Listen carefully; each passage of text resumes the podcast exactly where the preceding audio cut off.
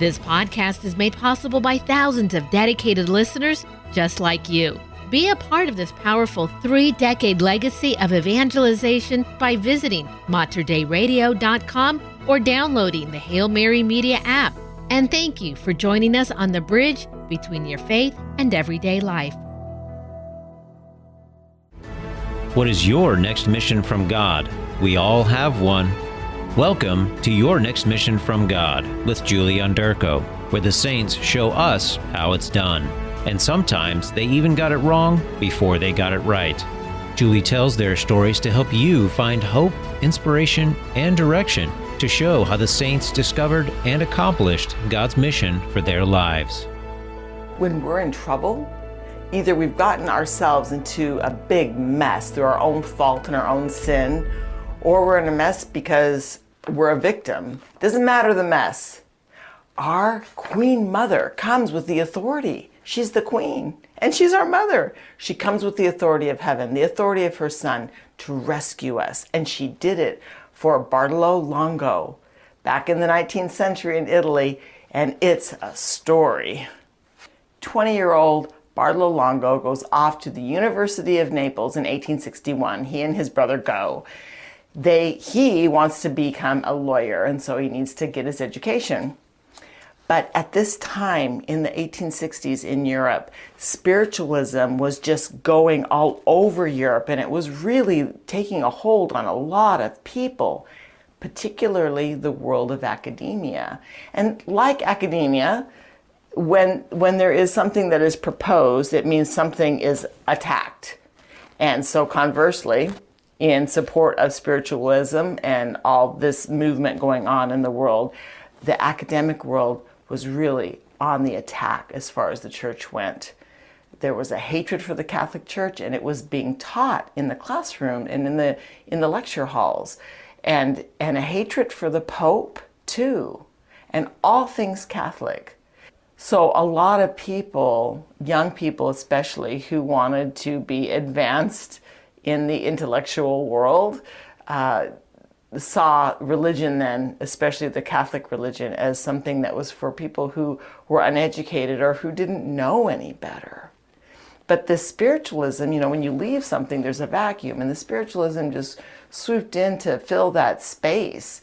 And so Bartolo got involved with it. And his first thing that he did that kind of opened the door there was attending a seance and he attended several seances and he got very steeped into into spiritualism. And at that time he was told everyone has a spirit angel guide. So which is interesting because they're using the word angel but it's a spirit guide. They called it an angel an angel spirit guide. And you could ask your angel spirit guide questions and it would answer you and sometimes the answers rang true to what was Catholic, and sometimes it didn't. There was a mix, which is often the way that a person is baited into something that is bad. They see some truth in it, and they follow the truth part of the thing they're familiar with or that they know, and then they then they get fed a, a lot of false teaching at the same time, and they're down a slippery slope. But it was interesting because Bartolo was a seeker like he was looking for some answers and he was questioning all the time. And it seemed like these spirit guides would contradict each other. His would contradict somebody else's. The answers weren't the same. That seemed confusing. So he goes in deeper because he's seeking and he actually ends up becoming a priest for Satan, a satanic priest, because it's not enough for him to go through a medium or go through other people whose answers were contradictory. He wanted to go to the source for himself. And this is how off track he was. And in his in, in the university there was a professor, Pepe. Professor Pepe was one of the few Catholic, devout Catholic professors. And he was a friend of Bartolo. They they had a friendship.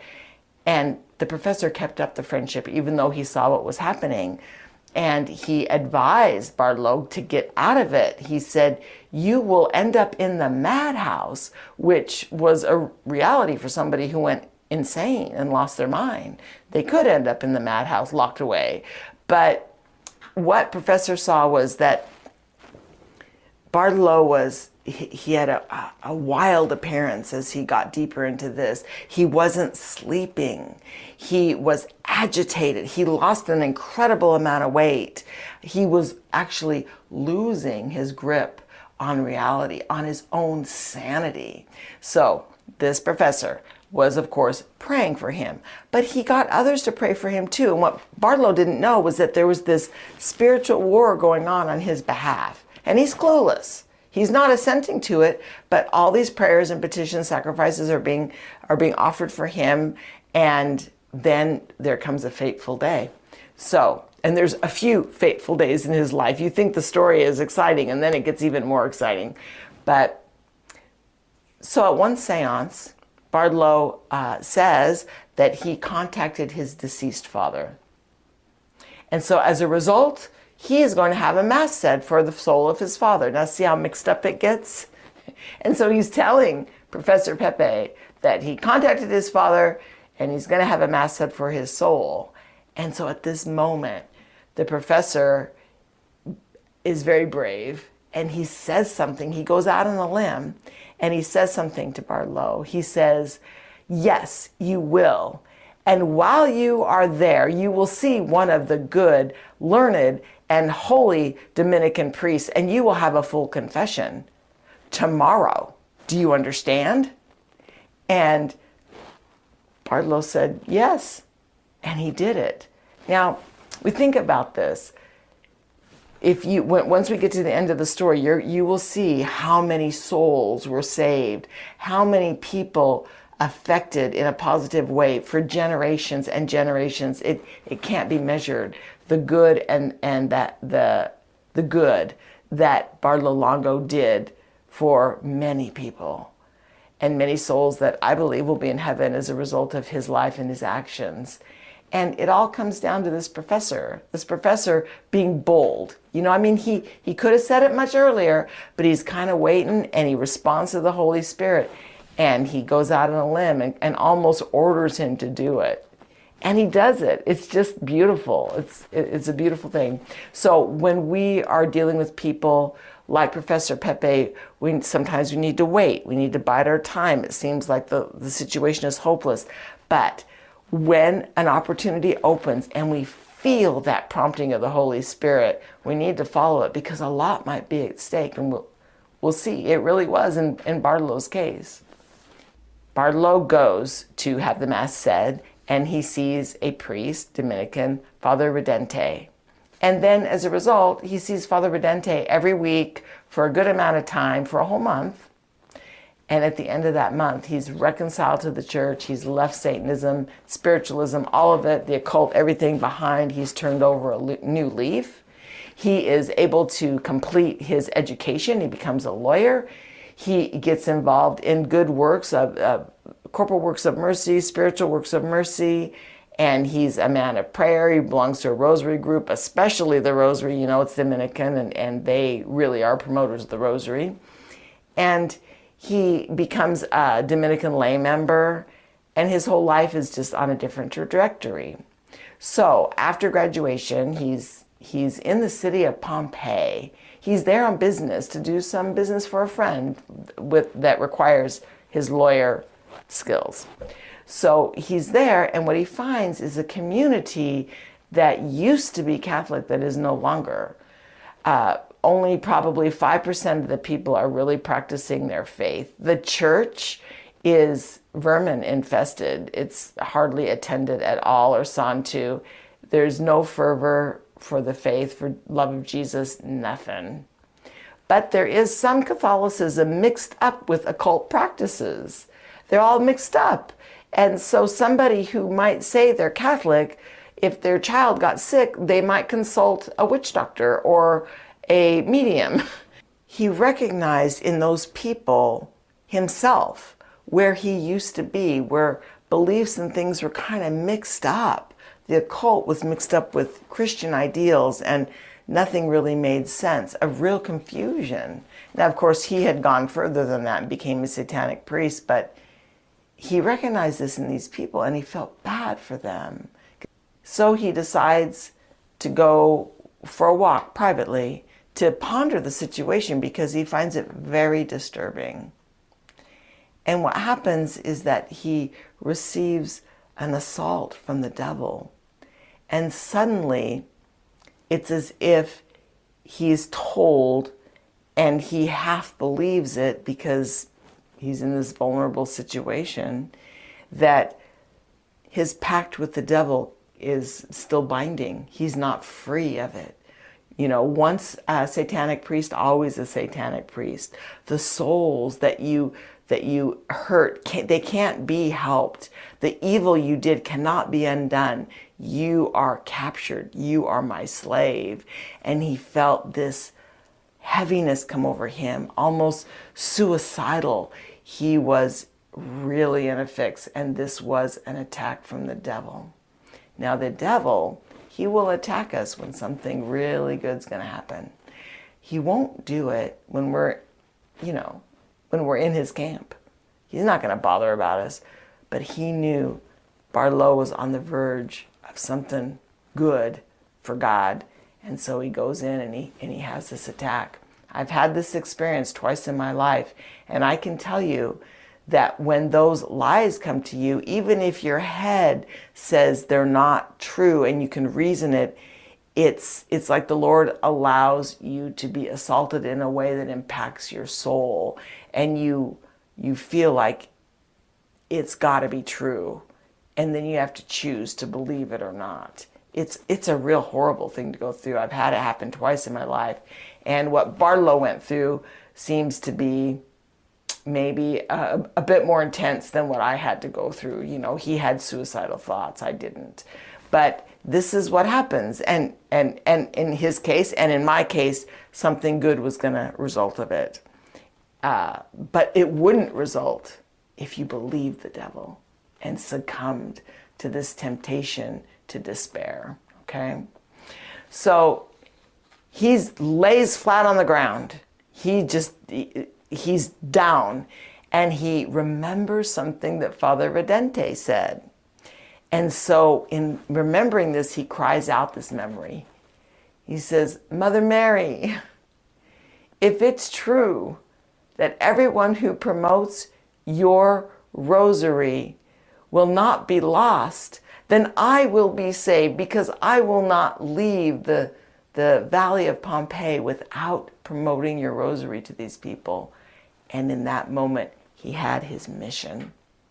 And the demons evaporated. The temptation, the oppression, everything that was assaulting him was gone.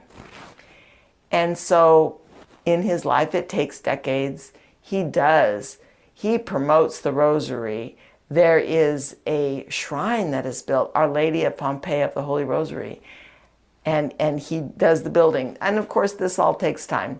The whole community is regenerated. You know what happens when the Catholic Church gets in and people have their faith? Schools are built, culture improves. Uh, the Eucharist builds up the culture. It's a beautiful thing. And this is exactly what happened.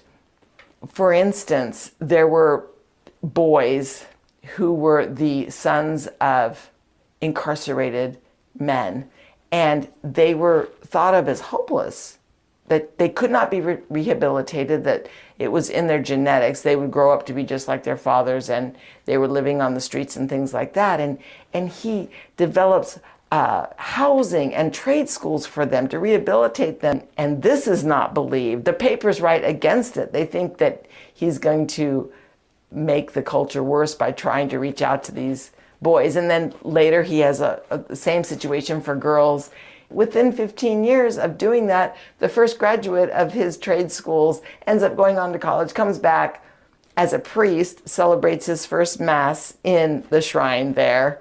And many go off all over the world as professionals and good people who were loved by Bartolo Longo. It's beautiful. And then also, there's a writing of a monthly newsletter. So there's like a print apostolate too that goes along with it.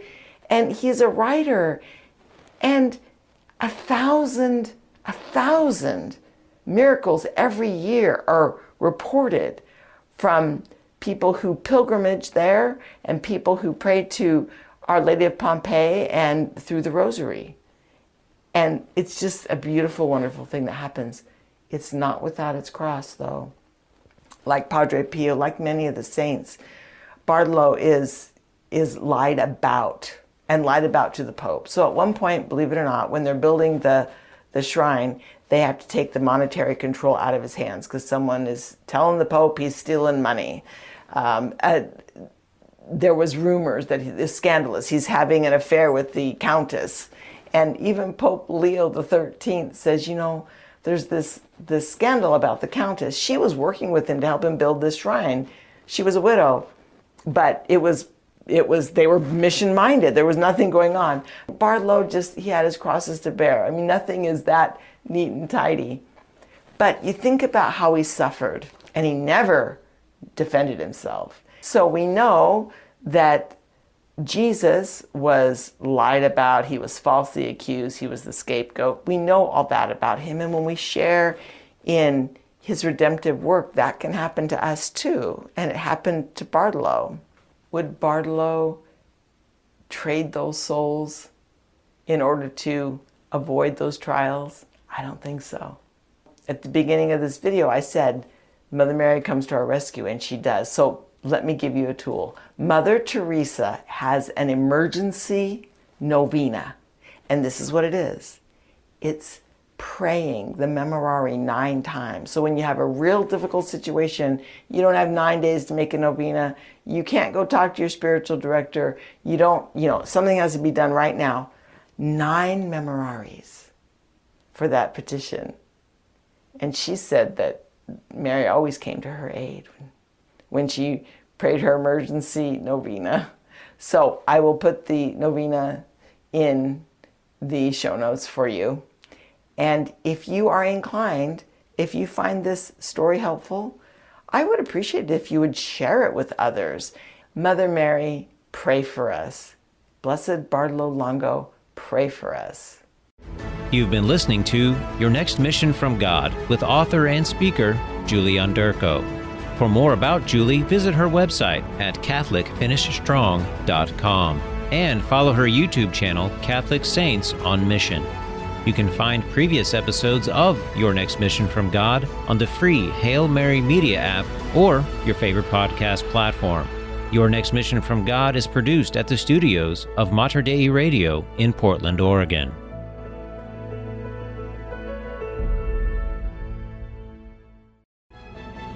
If you enjoyed this podcast, please consider sharing it with a friend.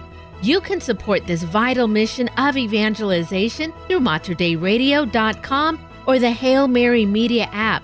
And thank you for helping us lead souls to Jesus through the Blessed Virgin Mary.